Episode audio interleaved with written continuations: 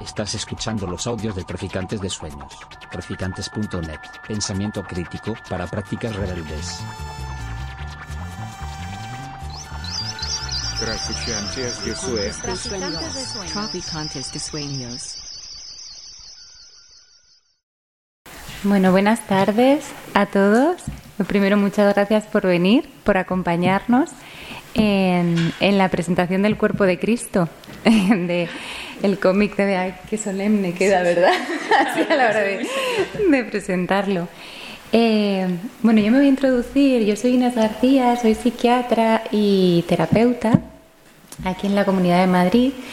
Y bueno, pues tengo el honor de que me han invitado a, esta, a participar en este diálogo con Bea, con la autora del libro, con la que os voy a dejar ahora como para que vaya haciendo su, su propia introducción. Y, con los compañeros Iván y Carmen, que ahora también se van a presentar, con los que la idea es tener como un coloquio, no un diálogo, y también que podáis participar eh, pues, de lo que vaya surgiendo también en esta conversación. Bueno, pues nada, me presento. Eh, bueno, antes de nada, gracias por venir, gracias a la librería, gracias también a, a Iván, a Carmen y a Inés por acompañarme. Y bueno, pues eh, yo soy la autora del Cuerpo de Cristo, soy dibujante, ilustradora, hago cómic. Y este es un proyecto que nació en 2018, tuvo una primera publicación que era una versión como mucho más cortita de la actual, que, que, ganó el premio de la Diputación de Coruña y, y, digamos que el cuerpo de Cristo es una historia sobre la locura. Está un poco basado en mi experiencia personal y cuenta la historia de una madre y una hija donde la madre pues padece una patología mental que no reconoce como tal. Y esto la lleva un poco a buscar la solución en la religión y en los ritos eh, populares, porque se siente como muy incomprendida por el entorno. Entonces, eh, pues el libro cuenta un poco qué sucede en esa familia cuando aparece esta situación, quién acompaña, cómo son los cuidados y se desarrolla todo un poco a partir de, de ahí. Y bueno, con, esta, eh, con, este libro también está también publicado en Francia. Hice en 2022 una residencia en la casa del autor durante seis meses. Y, y creo que le voy a dar paso ya a los compañeros y después ya entre todos vamos hablando más del libro. Y vamos. Gracias. Bueno, eh, gracias a, la librería Traficantes de Sueños, gracias a la autora, gracias a la, a la editorial Astiberri, gracias por invitarnos. Eh, venimos de la Asociación Madrileña de Salud Mental, eh, mi nombre es Iván Díez y ahora ya que se presente Carmen. Es una, es una asociación que promueve y fomenta ¿no? una, una, atención a la salud mental de calidad y eh, está integrada en la Asociación Española de Neuropsiquiatría y promueve lo, comunitario, eh, lo, multidisciplinar con interdisciplinar, eh, lo público y, por supuesto, lo participativo. Entonces, espero que participemos hoy un poco después de, de, de esta presentación. Y poco más, soy trabajador social. Siempre desde esa mirada intentaré hablar o decir y, y, le, paso, le paso a mi compañera Carmen. Vale. Eh, ¿Sin micrófono me oís? Sí, pues para no estar ahí, prefiero de vez en cuando tocar el libro y... Nada, yo sí. Ah, vale. Vale, vale, fenomenal. Vale. Eh, soy Carmen, Carmen Colodrón Palomino. Sí que me gusta decir nombre con apellidos, porque al final los apellidos pues bueno, pues porque soy yo y todo lo que hubo detrás, ¿no? Entonces me, me, gusta conectarlo con ello y decir mi nombre completo. De profesión, así lo más básico, puedo decir que soy educadora social. Llego aquí de la mano de, Iván y de la Asociación Madrileña de Salud Mental. ¿Y qué puedo decir? Pues que es un honor que estar aquí. Es una suerte haber conocido, haberlas conocido a las dos, haber conocido a Bea y, me ha fascinado la obra. Ya hasta ahí.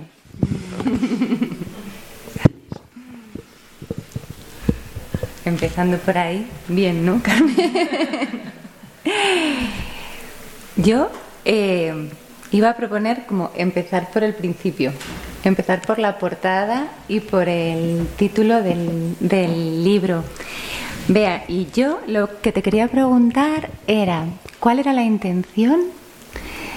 Dos preguntas me surgían. ¿Cuál era la intención de esta portada eh, que me parece como muy provocadora y muy evocadora? Y si has tenido algún problema o alguna dificultad eh, con la edición. Vale, pues eh, sí que es verdad que la portada intentaba ser, pues justamente eso, una provocación. Y digamos que eh, con esa virgen que aparece ahí como con esa que debería ser una comunión, que es una pastilla, pues la idea era hacer como un paralelismo entre cómo la religión tiene una respuesta para todo y cómo eh, muchas veces en psiquiatría se abusa de la medicación y se presenta de la misma manera, ¿no? como, como la solución a cualquier problema de salud mental sin tener en cuenta pues el contexto de la persona, su pasado y todo lo que la, la rodea y, venía un poco de ahí. Con respecto a, los, bueno, a qué pasó cuando esto se presentó pues, a editoriales y demás. Eh, el libro, un poco a raíz de la residencia que hice en Francia, se publicó primero allí y eh, al principio eh, no había ningún problema con el título, pero cuando se le presentó a los comerciales sí que dijeron que era como contraproducente poner este título porque pensaban que podía como generar cierto rechazo o pues ofender a pues a personas eh, católicas. Y allí finalmente, de hecho, se, ha cambiado. Eh, el título francés es de Moadig, que es algo así como dolores a contar, y esa palabra mo tiene como un doble sentido, que es como dolencia. Eh, bueno, tiene así como un doble sentido. Y, aquí en España con Astiberri también lo hablamos, se planteó, porque no es un título que sea evidente lo que pasa dentro, ¿no? Entonces, sí que nos preguntamos si era un problema que cuando está en la librería, pues, pues a lo mejor sería más sugerente una palabra en relación a la salud mental. Yo le di muchísimas vueltas, pero como que al final como que te agarras, o sea, era para mí algo tan, desde el inicio era una cosa que tuve muy, muy clara y me costaba mucho desvincularme de eso y finalmente pues decidimos ir adelante.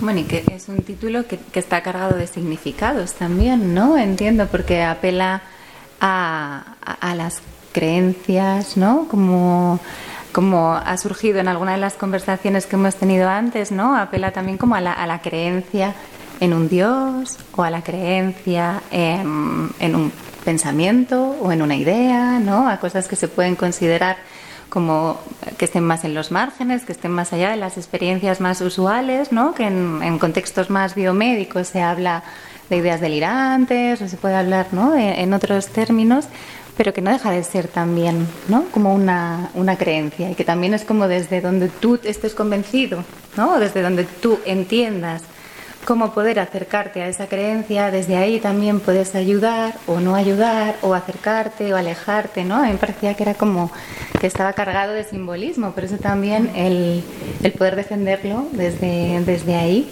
la, la sí, también, sí. Sí que es verdad que para mí también ha sido como el proceso, el libro un proceso de reconciliación con la propia religión porque bueno, pues siempre me ha generado mucho rechazo porque he vivido pues, situaciones parecidas a las que están en el, libro y bueno, pues eh, me generaba mucho conflicto.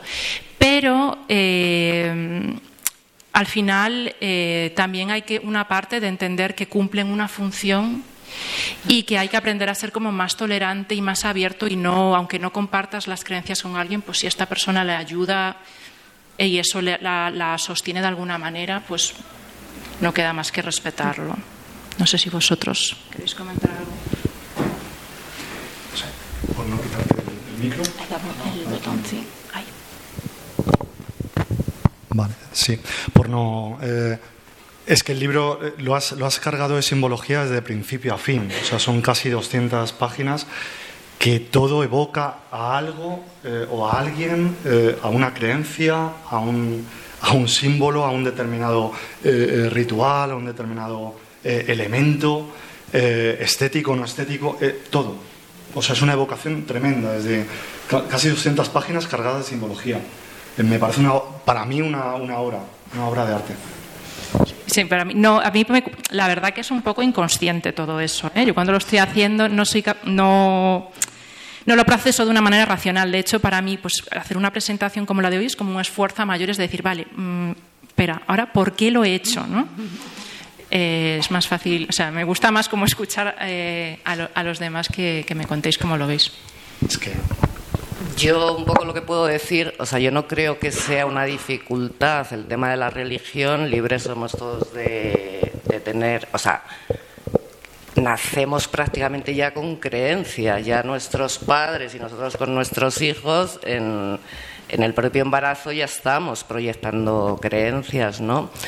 ¿Cuál es la dificultad cuando el contexto hace que esas creencias, en el caso de tu, de tu novela, de tu, de tu relato, de tu historia, eh, están basadas, que, también es real, o sea, ese Dios que hacen eh, Salvador, pero la contra de ese Dios es ese demonio, ¿no? Entonces, claro, eh, es que está el miedo, y entonces cuando hay experiencias traumáticas en la vida de la persona que está en ese contexto, está el pecado y está el mal y, está quién me puede salvar del demonio, que el demonio a lo mejor es la psicosis que llega a través de la salud mental. Claro, es que en ese contexto solo Dios me puede salvar, porque lo que a mí me pasa es el demonio. Entonces, claro, ahí se convierte en patológica la creencia, ¿no? Pero es el contexto cultural.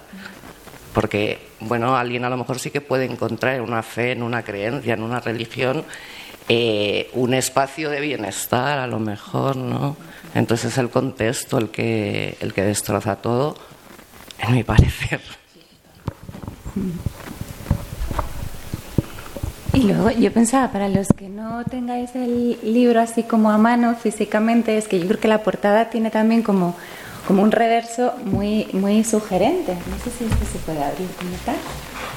Y es que cuando se despliega, ¿no?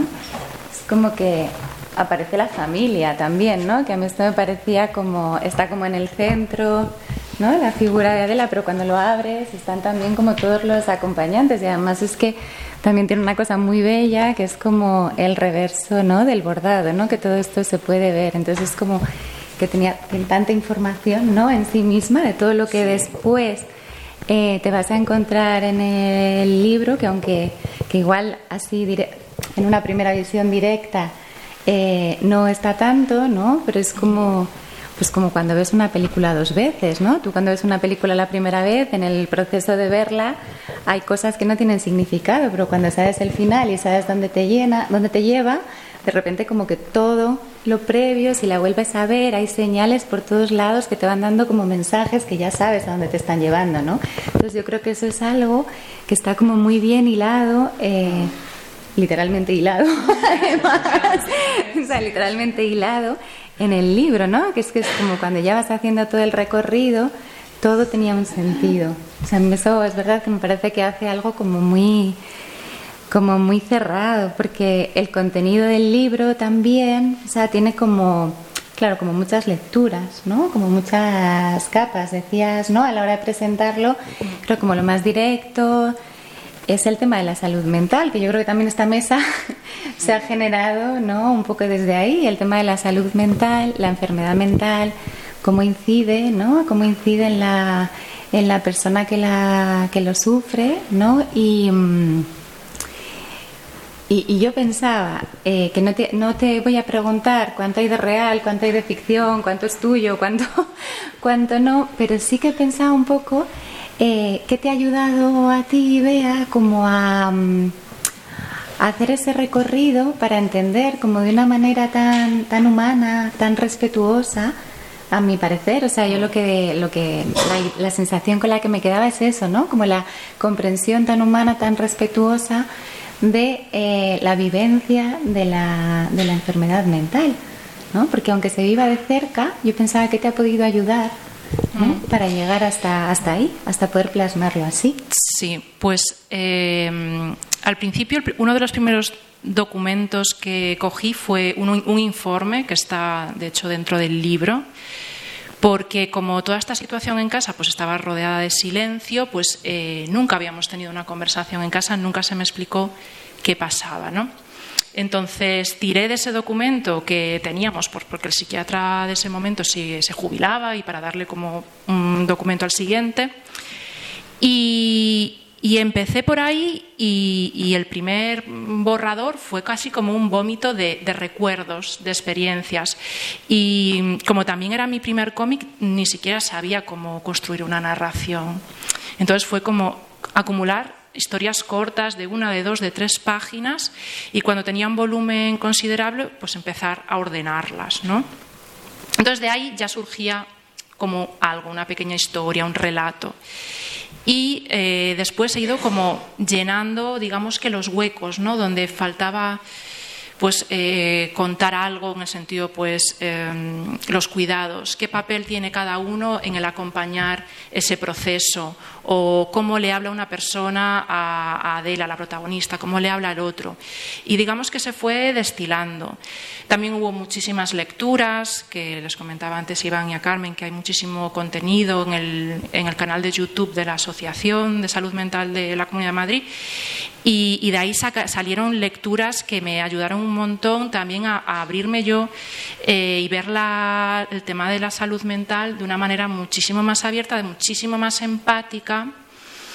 Y, por otro lado, también es complicado verse en el papel de contar una historia pues tan íntima, tan delicada, donde además expones a otras personas que están muy cercanas a ti, a las que quieres, que son vulnerables entonces, para mí, esa cosa de, que fuera delicado, de que, del respeto, de no buscar el morbo, de, que hubiera siempre un equilibrio, pues eh, lo tenía muy presente. Me, sale, me sale decírtelo. Es que eh, me parece una obra muy respetuosa, eh, porque además hablas de tantas cosas. Hablas de, la culpa, hablas del tabú, hablas de la vergüenza, hablas del mundo infantil desde la mirada de una niña, hablas de religión, hablas de tantos temas que, bueno, pues en, algunos contextos pues, eh, pueden ser eh, eh, tratados de una manera o de otra, ¿no? Entonces, y cada uno pues divergencia, opiniones, etcétera. Pero lo haces con sumo respeto y con una naturalidad vamos, para mí brillante, ¿no? O sea, la, narrativa como la, como la haces es que no, no falta nada. O sea, no falta nada. Estás hablando de, todo y, no te olvidas de, absolutamente nada, ¿no? En esa simbología y en ese simbolismo de, cada detalle, ¿no? Que reflejas en cada viñeta, en cada, en cada costura no, no, no, no se olvida nada. bueno, también hay que decir que hay en este, todo este proceso hay muchísimos descartes, o sea, pero muchísimos.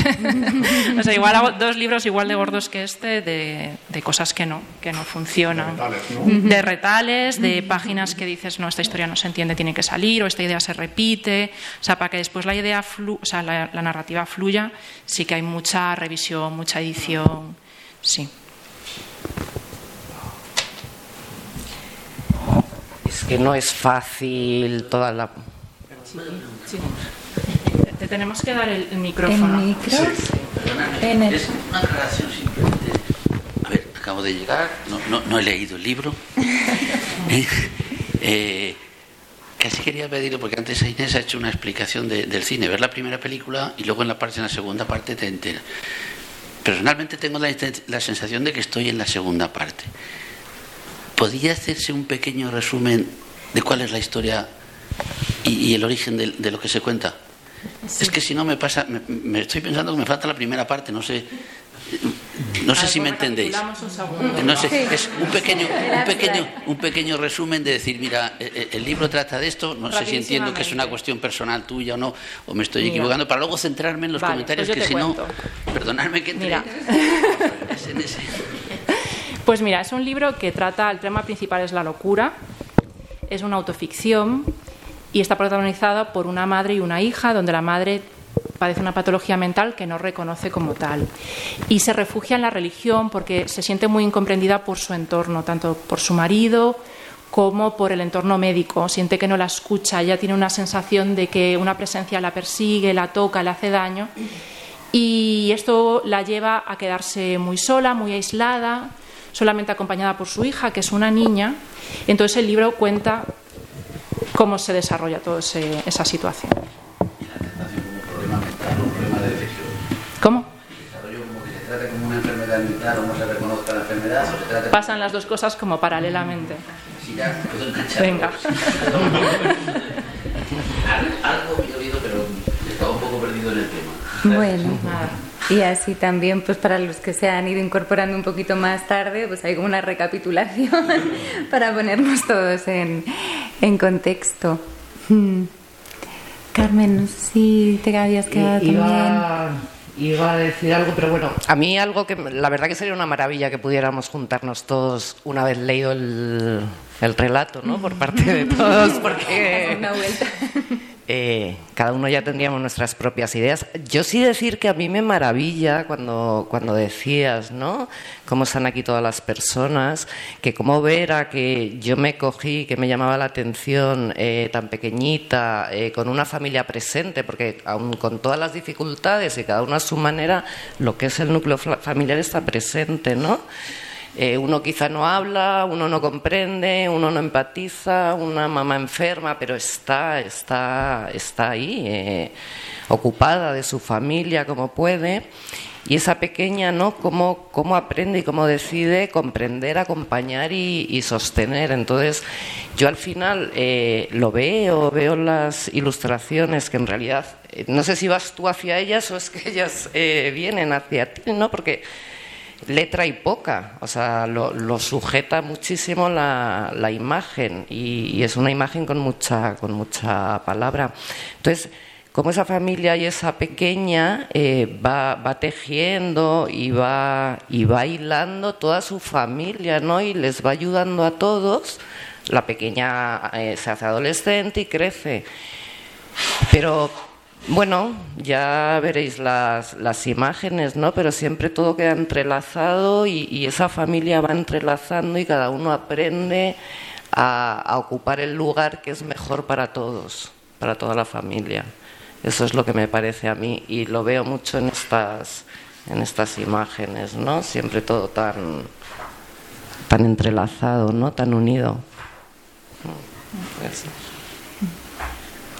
Claro, porque sale, eh, ¿no? Como todo el tema de las de las dinámicas familiares, ¿no? Y de cómo eh, cuando irrumpe la enfermedad mental afecta a la persona que sufre, pero también eh, cómo queda afectado, ¿no? Como todo el entorno familiar y todas las dinámicas familiares. Y eso también se va desgranando en la historia y como decía Bea, ¿no? Y ahora Carmen, eh, cómo cada miembro de la familia va adoptando un rol, ¿no? Y van quedándose en ese rol.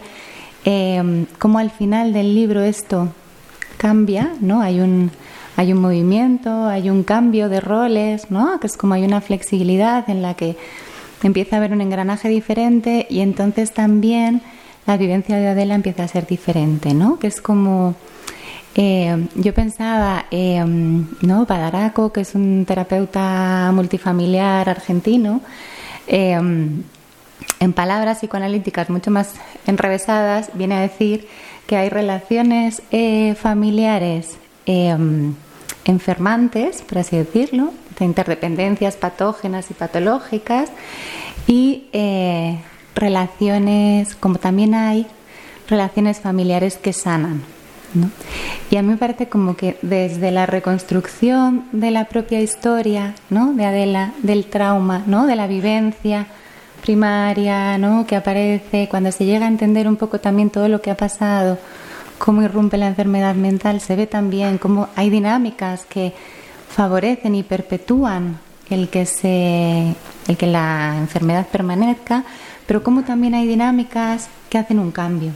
¿No? que me parece también que tiene como esta, este contenido también muy esperanzador, porque muchas veces, y esto pasa en los contextos de salud mental, muchas veces o se señala a la familia como responsables, como culpables, que desde ahí también hay como mucho bloqueo, o se les dice que no tienen nada que ver, pero que tienen que hacer cosas, que, tienen que cambiar cosas. Entonces eso también es como muy enloquecedor, porque es como, no, no, tú no tienes nada que ver con esto, pero tienes que cambiar tu comportamiento. Entonces el poder también integrar como todo eso, ¿no? Que forma parte, porque forma parte de la vivencia, porque convives con la vivencia de la enfermedad, porque según tú cómo estás, pues puedes acompañar de una manera o de otra, puedes ayudar y a veces con la mejor de las intenciones puedes entorpecer también, con todo el cariño del mundo y con la de la mejor manera que lo quieres hacer, ¿no? Yo creo que eso es algo que también, eh, en lo que también hay mucho tabú, no solo como en la enfermedad, sino como eh, cómo se integra también todo el entorno familiar, todo el entorno social, entendiendo lo familiar como, como el entorno cercano, ¿no? Sea como sea. Sí, yo creo que eso es otra parte como del, propio tabú, porque al final eh, el tabú lo que provoca también es que cuando aparece hay mucha vergüenza, entonces esa vergüenza hace que, que se quede silenciado, que se quede en el interior de la casa, que no se pida ayuda y, lo que, y entonces todavía se agrava más, ¿no? Y, además también como son situaciones que en realidad llegan como un meteorito muchas veces a la familia, eh, son muy incómodas y obligan a todos como a reposicionarse y a veces ese cambio no es cómodo y también es verdad que por lo menos en mi experiencia es difícil dar con profesionales que eduquen a la familia y que le den recursos y que le ayuden a decir, a simplemente a saber acompañar, que a veces es tan sencillo como decirle, no entiendo de todo lo que te está pasando, pero yo estoy contigo, ¿sabes? O, agarrar una mano, dar un abrazo, decirle, tranquila, o sea, no sé cómo lo vamos a hacer, pero estamos juntos en esto, ¿no? O sea, como que esa humanidad eh, es difícil de, encontrar, es difícil de encontrar, incluso eh, creo que en, en, cuanto al sistema sanitario público, en cuanto a la psiquiatría, no está planteado de esa manera, no se contempla. Y, bueno, pues claro, que, las familias por sí mismas tengan esa capacidad, pues no siempre pasa, no suele, no suele pasar, ¿no? Entonces, pues, pues llegar a ese punto eh, es complicado, es complicado. Obviamente, claro que hay una visión esperanzadora de que sí que se puede hacer y yo creo que el entorno es, es determinante, porque creo que que la experiencia de la locura puede ser muy solitaria porque la persona está teniendo unas sensaciones muy extremas que son muy individuales y si aún encima el entorno lo que hace es intentar que cambie de idea, ¿no? Es como, digas esas tonterías, deja ya esas cosas, todavía es más frustrante. Entonces, bueno, ese es un poco el, el dilema que está ahí expuesto.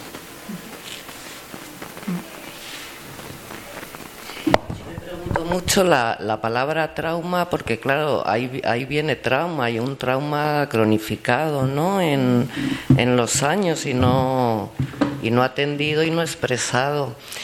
Y, y a veces eh, también me pregunto, es que si la palabra trauma la, eh, la cambiáramos a nivel de calle, ¿no? Los, los que convivimos, nos encontramos con, con situaciones de salud mental, eh, trauma no es más ni menos querida. Entonces, si, si igual pensáramos, no, lo que tiene esa persona, mm, no decir un trauma, ¿no? Porque, bueno, trauma para, para los profesionales, ¿no? Pero, pero que aprendamos a entender que trauma es herida y que cuando tenemos una herida eh, tenemos que aprender a curarla y que los demás también nos ayuden. Es que es lo mismo lo que diríamos siempre, ¿no? Me corto, es una herida, hay que curarla, hay que dejarla que sane. Y creo que son ayudas para, para poner a nivel de calle la, la salud mental, ¿no? Y cuanto antes atendamos esa herida y cuanto antes la persona tenga valentía para decir, oye, que hay una herida aquí, eh, un poco más sencilla, a lo mejor también te miro que nos puedes decir, ¿no? Pero más, más sencilla es la curación, ¿no? Porque luego al final en el fondo es todo lo que, o sea, todo lo que ha pasado tiene mucho que ver con lo que pasó. Sí, sí, por supuesto, esa relación trauma, o sea, está muy relacionado con, o sea, hay que entender el pasado de Adela para comprender su presente.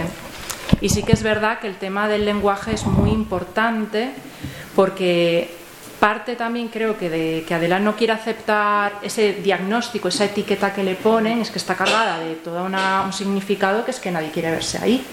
nadie quiere ser una loca, porque además loco está a veces asociado a una persona incluso violenta, peligrosa, o sea, nadie quiere verse ahí, ¿no? Sí que estoy muy de acuerdo con, que esa palabra de trauma, de herida, de, intentar buscar otras palabras, eh, ayudaría a, acercar posiciones. Si no a nivel de eso, de calle, digamos, se nos queda como muy... ¿Qué, podemos saber hacer de trauma, no? Hacia atender un trauma a los ciudadanos. Pero si nos dicen tiene una herida, quizás, por lo menos en cuanto a empatizar, eh, se tiene más facilidad. Es, una idea mía, sí. lo pienso. Después también es verdad que yo, por ejemplo, he escuchado muchas veces, eh, refiriéndose a, pues, a mi madre, que está enferma de los nervios. Esto cuando yo era pequeña lo escuchaba mucho. Que es como una etiqueta genérica, que no se sabe lo que pasa ahí, y como que parece, mm, parece que, bueno, es como que decir, pues está loca, pues no hay nada que hacer, un caso perdido, ¿no? O sea, y que no, eh, no veo como ese interés eh, de cuestionar en ningún momento cómo ha sido su pasado ni qué, cuál es esa herida, ¿no? Porque creo que, siempre hay un porqué de las cosas y, bueno, sí, es como complejo que creo que un poco sigue pasando, como que se pone la etiqueta y ya ahí no, no se hace ningún tipo de reflexión a mayores. Es que eh, cuando has dicho esto, ¿no? Eh, eh, es tan difícil borrar esas leyendas negras, esas, eh, esas etiquetas ¿no? o, palabras que definen, que no definen más bien. ¿no? Esto que, decías de eh, eh, nervioso, ¿no? el nervioso, los nerviosos. Había hospitales aquí en Madrid en el 1915 que las unidades de psiquiatría las llamaban salas de los nerviosos. Entonces, o sea, tiene una base real tiene una base auténtica lo que tú estás diciendo. y eso se queda ahí y eso se transmite de generación en generación y romper eso es muy difícil. Eh, es, porque al final forma parte de una cultura, porque al final forma parte de un modo de ver, etc. etc ¿no? Entonces, eh, eh, al final, claro, ¿cómo se corta eso? ¿no? pues con el uso del lenguaje, claro. Y, esto, esto que has dicho de la herida, evidentemente me, me encanta, claro. Está, está, hay una herida, hay que coserla, ¿no? y hay que intentar curarla, ¿no? Ahí pensaba que, eh, claro, que ahí eh, es que precisamente, ¿no? Es como el lenguaje lo que hace que lo que nos permite generar significados ¿no? a, la, a la experiencia. Entonces también ahí está que en función del lenguaje que utilizamos, también los significados que van a salir de ahí van a ser unos u otros. Y em, y em, a mí me, venía ahora un poco como el paralelismo, ¿no? Entre en lo que sería el, un proceso psicoterapéutico, ¿no? Es como todos nos contamos de alguna manera, ¿no? Como nuestra historia. Y, y es que es como que esta es, esta es mi historia. Y yo me la cuento así y esta es mi historia, pero, pero es como que la realidad no está hecha como de una historia única, ¿no? Y que hay algo eh, que para mí es como eh, eh, lo, que sería el sentido del proceso psicoterapéutico, ¿no? Y que me parece que también es un poco como el hilo eh, que lleva el, libro, ¿no? Que es como parte de una historia que es la loca, la enferma de los nervios, la que nadie entiende, de la que se avergüenza, de la que de lo que no se puede hablar, ¿no? De la que no se puede escuchar, a la que hay que hacer que cambie de opinión, que sea, ¿no? Pero es como esa historia de la madre loca y eh, en el libro empieza como a, a, desengranarse esa historia, empieza como a descomponerse y empiezan a aparecer otras historias, otras historias que tienen que ver con la vida ¿no? de la protagonista eh, y que van trayendo como otros significados a lo que le pasa, ¿no? que ya no es la locura, sino que tiene que ver con esta herida que he tenido, con los significados y las creencias que a mí me han dado a esto que yo he vivido, ¿no? Porque hay una escena, si no recuerdo mal, en la que eh, es la madre de Adela la que le dice es que cuando nos pasan cosas malas, ¿no? Son, son cosas del demonio o es que nos han echado mal de ojo, ¿no? Es como eh, cuando a mí me pasa algo malo, viene una, una explicación que a mí me han dado y es con la que yo me manejo en la vida, ¿no? Entonces, después van apareciendo otras, igual que va apareciendo como otras explicaciones y otros significados a la locura de Adela y desde ahí, claro, te puedes acercar de otra manera. Cuando dices loca o da igual, o hablas de, de, psicosis, de delirios, de lo que sea, también son constructos como muy cerrados, ¿no? Y eso se ve también, también el contraste, ¿no? De la pobreza que tienen el lenguaje burocrático puramente administrativo del informe que tiene que hacer el psiquiatra, yo los hago también y siempre son las mismas palabras, los mismos textos adaptados a tal, porque hay un lenguaje codificado específico que tiene una función que dice muy poquito, ¿no? Frente a toda la riqueza visual y que tiene como todo el texto, ¿no? Es como tienes esos fragmentos del psiquiátrico, del listado de cosas que pueden tener cuando hay un ingreso, de lo que explica el informe del psiquiatra y luego tienes pues toda la historia de esta persona, ¿no? Y todo su recorrido. Entonces, eh, yo creo que sí, que evidentemente el lenguaje cambia.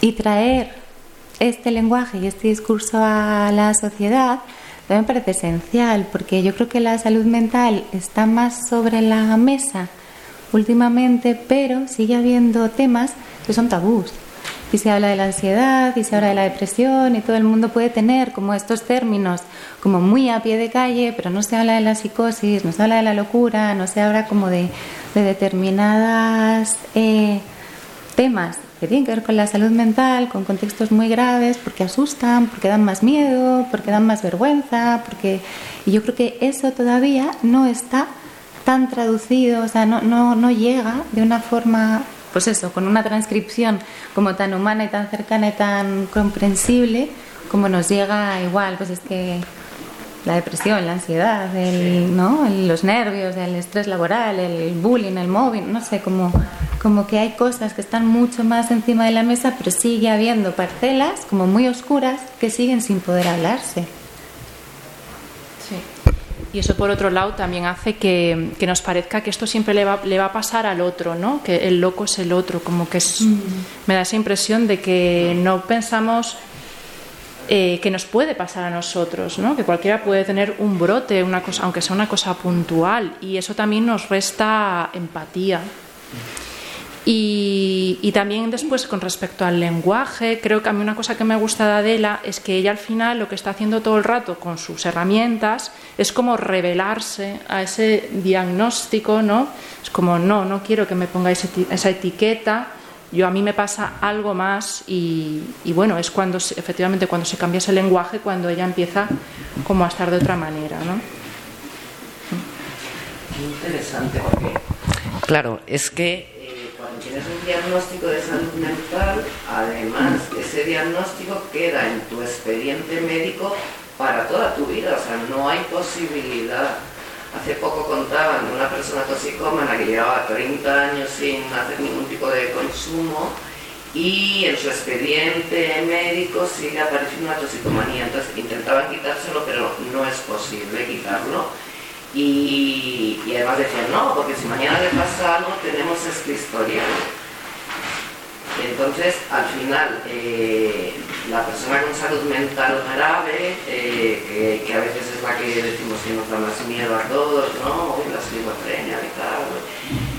Eh, una persona con salud mental, una dificultad de salud mental grave o leve o como sea, o sea, no solamente es un enfermo o tiene un trastorno de salud mental, es que es, un ser humano como todos, es que es persona.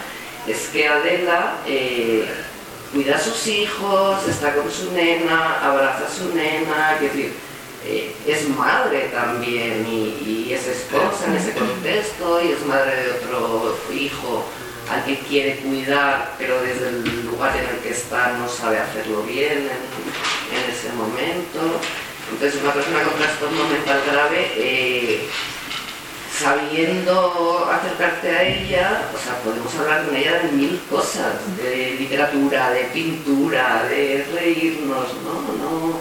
No, quedarnos ahí en el estigma de no, es que es un loco, no, es una persona que en momentos de su vida vive crisis, bueno, eh, de índole eh, psicológica, ¿no?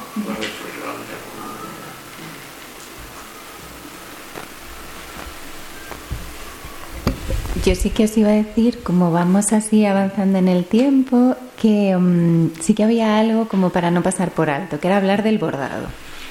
¿No? Como que no se nos queda en el tintero, ¿no? Porque muchas de las escenas del, o sea, la técnica en sí del libro, ¿no? Que pasa como del dibujo rotulador, del blanco y negro, del color, de cómo aparece el color también en las pero luego hay muchas escenas que están bordadas, ¿no? Entonces también yo quería que Bea nos contara un poco esa relación con el bordado, ¿no? Todo lo que... Pues a ver, con, el tema del, del, textil, yo por un lado siempre he tenido relación porque es un oficio que está dentro de mi familia, mi madre fue toda la vida modista, mis abuelos ya eran sastres y he crecido un poco pues en ese entorno de textil, ¿no? Eh, y en un primer momento lo empecé a hacer un poco para evadirme de estar dibujando todo el día y como buscar otra técnica que era pues básicamente dibujar con hilos. Pero me empezó a gustar el resultado y decidí meterlo en el libro y sobre todo también teniendo en cuenta la temática que al final creo las dos protagonistas son mujeres, que al final el tema de la costura, el textil está muy vinculado a la mujer o mm, incluso a nivel simbólico, la, ternura, la textura, el, hecho del tejido que nos cubre, que nos arropa, pues también está como ligado a la feminidad, o incluso el hecho de, coser, de, remendar, de, es una manera de, arreglar, ¿no? También puede ser interesante. Y me empecé a, fascinar con esta técnica del bordado y investigando también encontré eh, la historia de las arpilleristas chilenas que durante la dictadura de Pinochet eran grupos de mujeres que se reunían un poco porque empezó a haber pues como muchos desaparecidos, ¿no? maridos eh, secuestrados, detenidos, y estas mujeres se encontraban muy desamparadas, entonces como una manera de compartir su dolor, pues se reunían y hacían lo que llamaban arpilleras, que es eh, pues unas piezas de tela con, que son con apliques de tela y bordado, donde ellas denunciaban esto que estaba pasando. Pues había escenas de detenciones, de como dónde estaban, de prisiones, de estas mujeres eh, manifestándose. Y me pareció eh, súper interesante cómo nadie desconfió de un grupo de mujeres que se reunían para coser, que pues ha sido una labor que durante mucho tiempo incluso era obligatoria aprender, ¿no? Y, ese uso como desobediente me parece como pues muy interesante, ¿no? Y además, al final, estas eh, arpilleras acabaron saliendo del país y también fue una forma de denuncia porque los medios pues no, no plasmaban esta, esta, realidad y toda esta violencia que estaban viviendo. Y bueno, pues ahí me pareció que todo tenía un sentido, que a mí también me apetecía usar el bordado de esa manera para contar mi historia y usando también ese medio.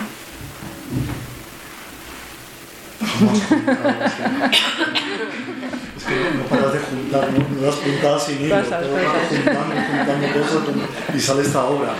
Eh, no sé, yo de verdad la recomiendo encarecidamente, no solo para profesionales, eh, sino para, para, personas no profesionales, ¿no? que no se dediquen a, a lo social o a, la salud mental. Es una obra para, para, todo, para todo el público, ¿no? para todos los públicos. Y, que enseña y que, eh, y que repara si es que, si es que hay que reparar algo. ¿no? Eh, entonces, no sé, para mí desde luego altamente recomendable y, me gusta muchísimo.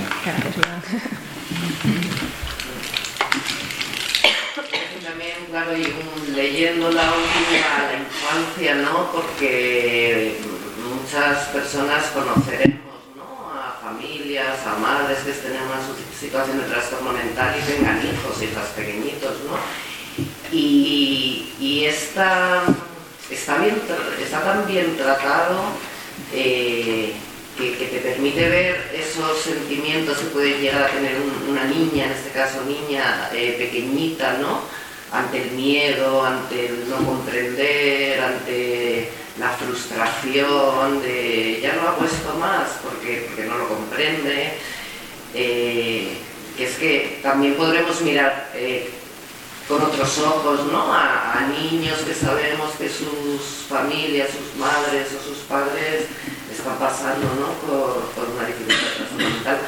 Da, muchísima información eh, de. Sí.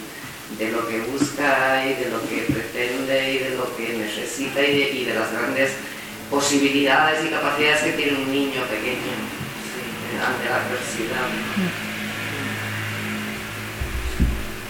Sí, en realidad es como que no se le comparte nada, pero yo creo que ya tendría, si se le, si se le explica a un niño, creo que tiene capacidad para entender. Yo creo que a veces como que los mayores queremos como mostrarnos como que lo sabemos todo, como que podemos, sabemos cómo actuar en cada momento, eh, quizás por miedo a decepcionar o de no estar a la altura, pero yo creo que un niño tiene la capacidad de si se le, se le explica que, pues que hay este problema en casa y, y que a lo mejor ahora mismo no sabemos cómo solucionarlo, pero vamos a poner todos de nuestra parte, tiene la capacidad para entenderlo, ¿no? O sea, y creo que es mejor hacerle partícipe porque lo va a vivir igual. Es mejor, ¿no? Sí, Porque claro, claro, claro. Sí, sí, sí.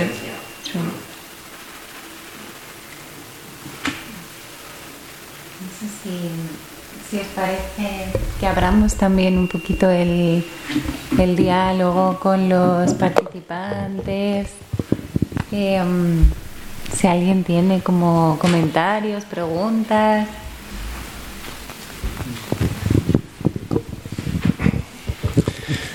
A ver, sin haber leído el libro, cuando tuve la invitación y vi el título, lo primero me vino a la, mente como una imagen doble que me permitía un poco encontrar cierta dónde estaba el lugar de encuentro entre esta cosa religiosa y enfermedad mental. ¿no? Y es en una sociedad tan hipermedicalizada como la actual, digamos que cualquier mínima detección de enfermedad mental se va a solucionar con una base de pastilla. ¿no? Los psiquiatras enseguida tiran de eso y parece que es lo que demanda la propia sociedad. ¿no? Y en esa imagen de ver al doctor que le está dando una pastilla para la boca para solucionar ese problema, me recordaba mucho esa imagen de la religión del que está en pecado, el que no está normalizado, el que no es un buen cristiano, que viene y le damos la hostia que también se mete por la boca, es una pastilla mucho más grande, donde también se normaliza. ¿no? Me parecía que ahí había un lugar de encuentro. Eso me llevó a recordar que durante el siglo XVIII y XIX, en realidad esa figura de la persona distinta del singular era conocida muchas veces como el endemoniado. Era alguien que muchas familias tenían y era alguien a quien se ocultaba, o bien en el desván, o bien en el sótano, y se ocultaba. Es decir, nunca había un objetivo de curar, de tratar, de convivir, sino simplemente de ocultar al resto de la sociedad. Y en esa figura del endemoniado se mezclaba, digamos, el mal cristiano, el mal católico, con posible- posiblemente muchas eh, personas que tenían algún tipo de, de enfermedad mental. ¿no? No voy a alargarme mucho, pero sí quería hacer varios comentarios sobre eso. Me parece muy interesante alguna cosa que habéis planteado, que es lo del estigma. ¿no? Yo creo que el tema de la enfermedad mental en nuestra sociedad, el gran drama que tiene es el estigma. Y es porque es una palabra o un concepto muy totalizante. Es decir, uno puede estar cojo porque se ha caído, pero todo el mundo entiende que eso es un tránsito. Durante un tiempo estás cojo. Pero cuando te ponen la etiqueta de una enfermedad mental, la que sea, lo eres para toda la vida. ¿no? Antes lo comentaba, decir, aquí prescribe todo menos las cuestiones del DSM, que eso queda un poco para toda la vida. Y decía, creo que era eh, Carlos Castilla del Pino, que el estigma siempre empieza por la palabra, por el término, por el concepto.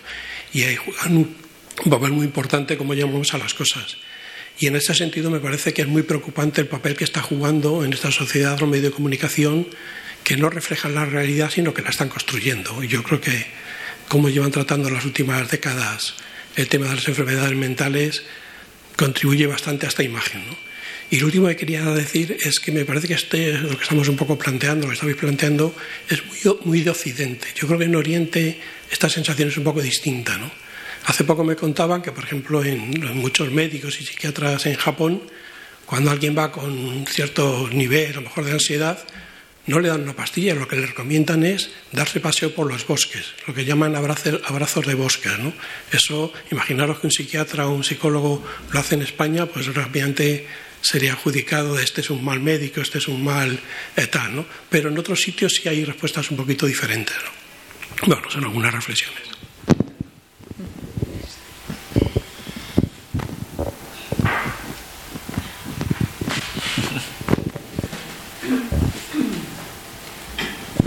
Esto que dices, yo pensaba que es que el contexto también da un significado, ¿no? Una misma situación, una misma conducta, una eh, misma creencia en diferentes contextos puede ser algo eh, normalizado, integrado, ¿no? Que te hace como sentirte bien y en otro contexto pues puede ser algo que te ponga como fuera de, ¿no? te saca de contexto, te pone como en Sí, me ha gustado mucho lo que ha dicho porque creo que tiene muchísimo que ver y yo creo que es muy local. Esto es España y tu libro se llama El cuerpo de Cristo.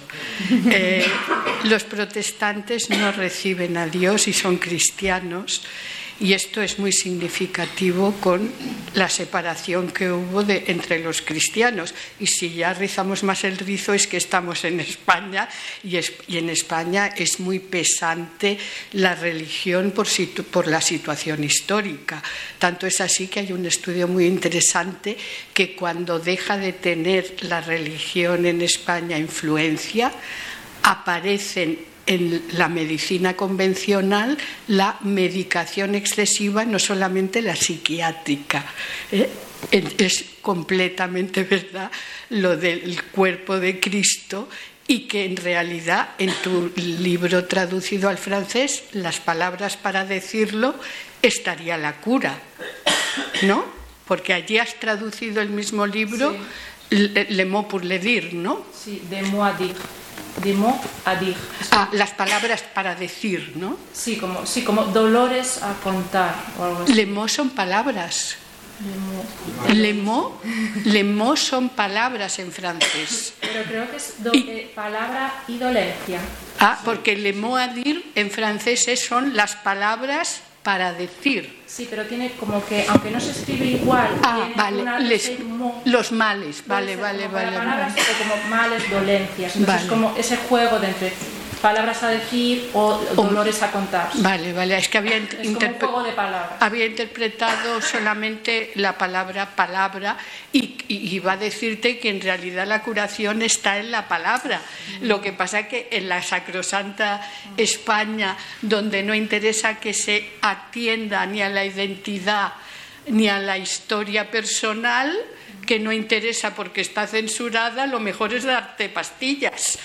Da igual que seas de un bando o de otro. Y como aquí hay poderes eh, gubernamentales que interesa que la gente esté absolutamente calmada, pues a, golpe de pastillas. O sea, esto es así. ¿Para qué tiene que haber eh, palabra? Si esto en España no, en Inglaterra, donde estaba el antipsiquiatra Richard Lyne, eh, él no curaba si alguien iba, si por ejemplo un niño, una niña menor de 18, decía es que si no viene la familia no voy a hacer nada. Ah, es que nosotros no tenemos que venir, lo siento, no voy a hacer nada.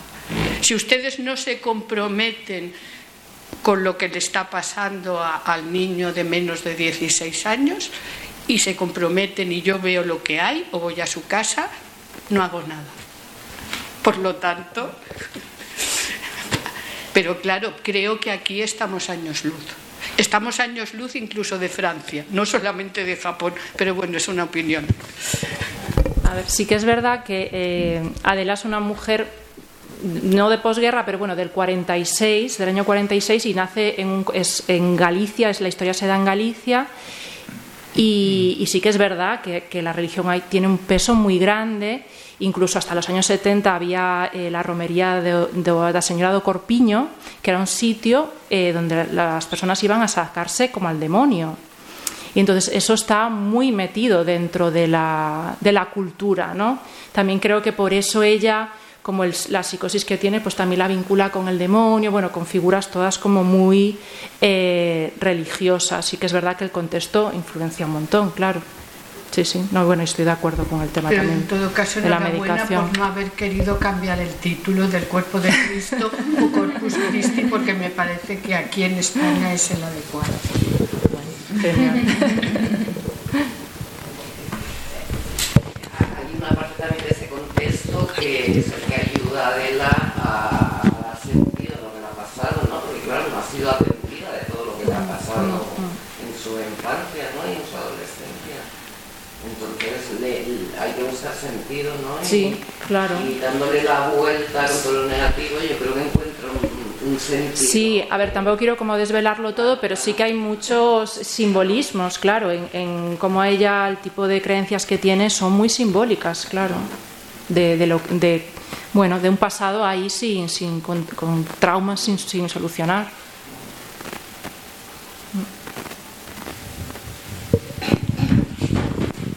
Eh, vea, enhorabuena. Eh, una pregunta técnica, puramente técnica. ¿Está todo dibujado o hay también bordados fotografiados y puestos en el, en el, en el libro? ¿Cómo lo has hecho? Hay Un poco, ¿cómo has parte- trabajado? Sí, hay una parte que está dibujada, que es eh, pues eh, línea con rotulador, y después hay otra parte que está o bien bordada, como puede ser la portada, y eh, hay otra parte que son los que son de, con color, que mezclan como apliques de tela con, con puntadas, como podría ser esto. Por ejemplo, las cepilleras que os contaba antes, pues es- viene siendo esta técnica. Esta es, es, eh, de Perú concretamente.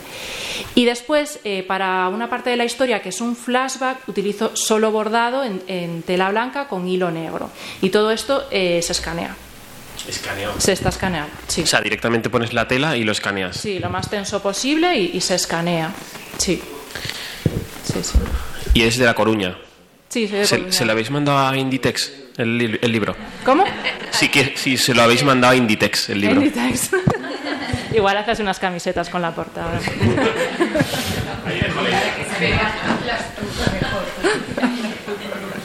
Como para que se vea como la imagen del bordado en blanco y negro, ¿no? Y escaneado. Yo te quería preguntar también, relacionado lo del bordado y el aspecto artístico, ¿cómo surge la idea? Has dicho que tu familia tenía mucha relación con el mundo textil. ¿Tú en el momento que decides contar esta historia ya tienes en la cabeza que vas a aplicar el bordado en ella? ¿Surge sobre la marcha o cómo...? No, fue sobre un poco sobre la marcha. Yo este tipo así de artesanías tengo un montón en casa, las colecciono. Y fue un poco como, al, más o menos por el tema de la pandemia así, pues que estaba más tiempo en casa y se me dio por... Siempre me ha encantado hacer cosas con las manos y como una cosa que me relajara. El tema este del bordar que lleva tanto tiempo, es un auto re- repetitivo, para mí es como casi una especie de meditación, me relaja un montón. Y, y el primero que hice, uy, en realidad lo presenté como una convocatoria más artística, pero me gustó el resultado y, y pensé en incorporarlo, pero no, no fue algo que surgió por el camino y, y fue una técnica pues como que me enamoró. Este fue como el primero que hice, este de aquí. Es como el que tiene más trabajo en realidad, que tiene muchos apliques y tiene bastante bordado también. Pero no, no estaba, no estaba planeado. ¿Y cómo decides qué, qué historias quieres contar a través de la ilustración y qué, qué temas quieres tocar con el bordado? Pues yo en realidad tengo como una manera de trabajar muy intuitiva, o sea, no me dejo llevar un poco por las cosas que me apetece hacer en el momento. Y cuando ya más en serio, a lo mejor tenía como dos o tres imágenes que los bordados justamente coincidían que eran como para reforzar ideas o conceptos, como unas partes más ensoñativas, ¿no? por decirlo de alguna manera. Entonces decidí meterlos así y, después la parte del, de esta del flashback que digo que solo en bordado, esa sí que fue un poco más planeada y, a base de hacer pruebas. O sea, incluso esa parte tuve muchas dudas de, de, de meterlas y la que es en blanco y negro y ahora es de, la- de las que más orgullosa estoy. Y, estaba para no meterla, pero un día cuando estaba en, la casa del autor en Angulén, se la enseñó a unos compañeros y me dijeron que les, les flipó, es como, guau, esta es una pasada, ¿cómo no vas a meterlo y tal? Y me hizo como replantearlo y finalmente pues tiré por ahí. Es muy bueno. Sí, enhorabuena, Bea. Eh, a mí hay- sobre el bordado hay una escena que me encanta, que es eh, cuando la niña explica cómo su madre le enseña a bordar, ¿no?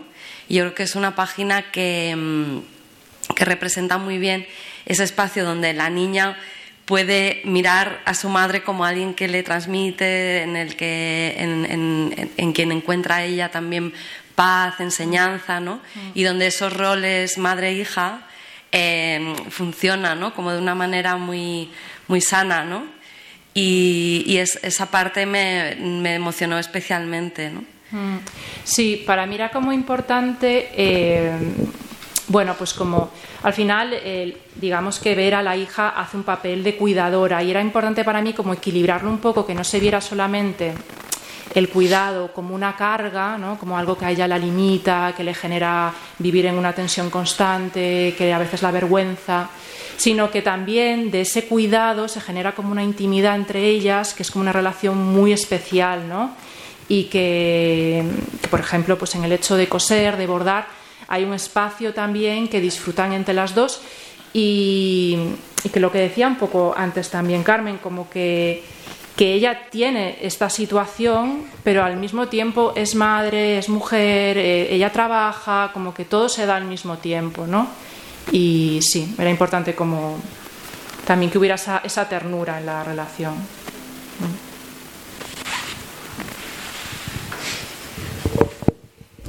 Pensaba que hay algo también que apela mucho como a lo femenino, ¿no? Como esta parte de, género, ¿no? De las mujeres que bordan, eh, la madre, la hija, ¿no? Como también un saber que, se, que va pasando como de mujer en mujer, de generación en generación. Igual que está, ¿no? Como los cuidados, el tema de los cuidados, como va pasando también de mujer en mujer, ¿no? De generación en generación, ¿no? Que son cosas que apelan como mucho a lo, a lo femenino y que, y que es verdad que luego hay también como muchas artistas, ¿no? Que utilizan el bordado también muy desde ahí, ¿no? Muy desde reivindicar, ¿no? Como la fuerza del bordado como algo propio femenino, pero pasando, ¿no? De que, del, del que quede relegado como a, a algo de artesanía, como mm. para pasar a lo que pudiera ser como un arte mayor, ¿no? Y generar como pues un libro, generar exposiciones que, que hablábamos antes, ¿no? Como a otra mm, sí, como darle una vuelta, ¿no? como esto de las arpilleras. No deja de ser otra forma de conocimiento y, puede usarse de muchas maneras, ¿no? Pero también de una manera artística, sí. Mm.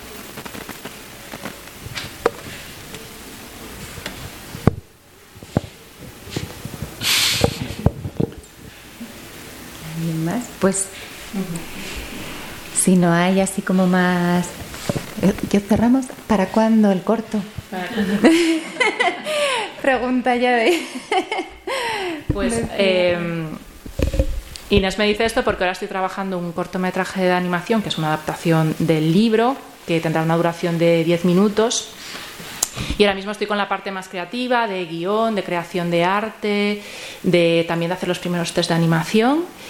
Y esto verá la luz pues dentro de un año y medio, dos años, son procesos largos, pero, pero sí, estamos en ello. Diez minutos. Diez minutos y la animación es una cosa muy lenta. bueno, después del corto a lo mejor viene una película. Estamos en largo. poco a poco. hasta que se crea Disney. Bueno, pues igual lo podemos cerrar aquí, ¿no? Pues muchas gracias. gracias. A todos.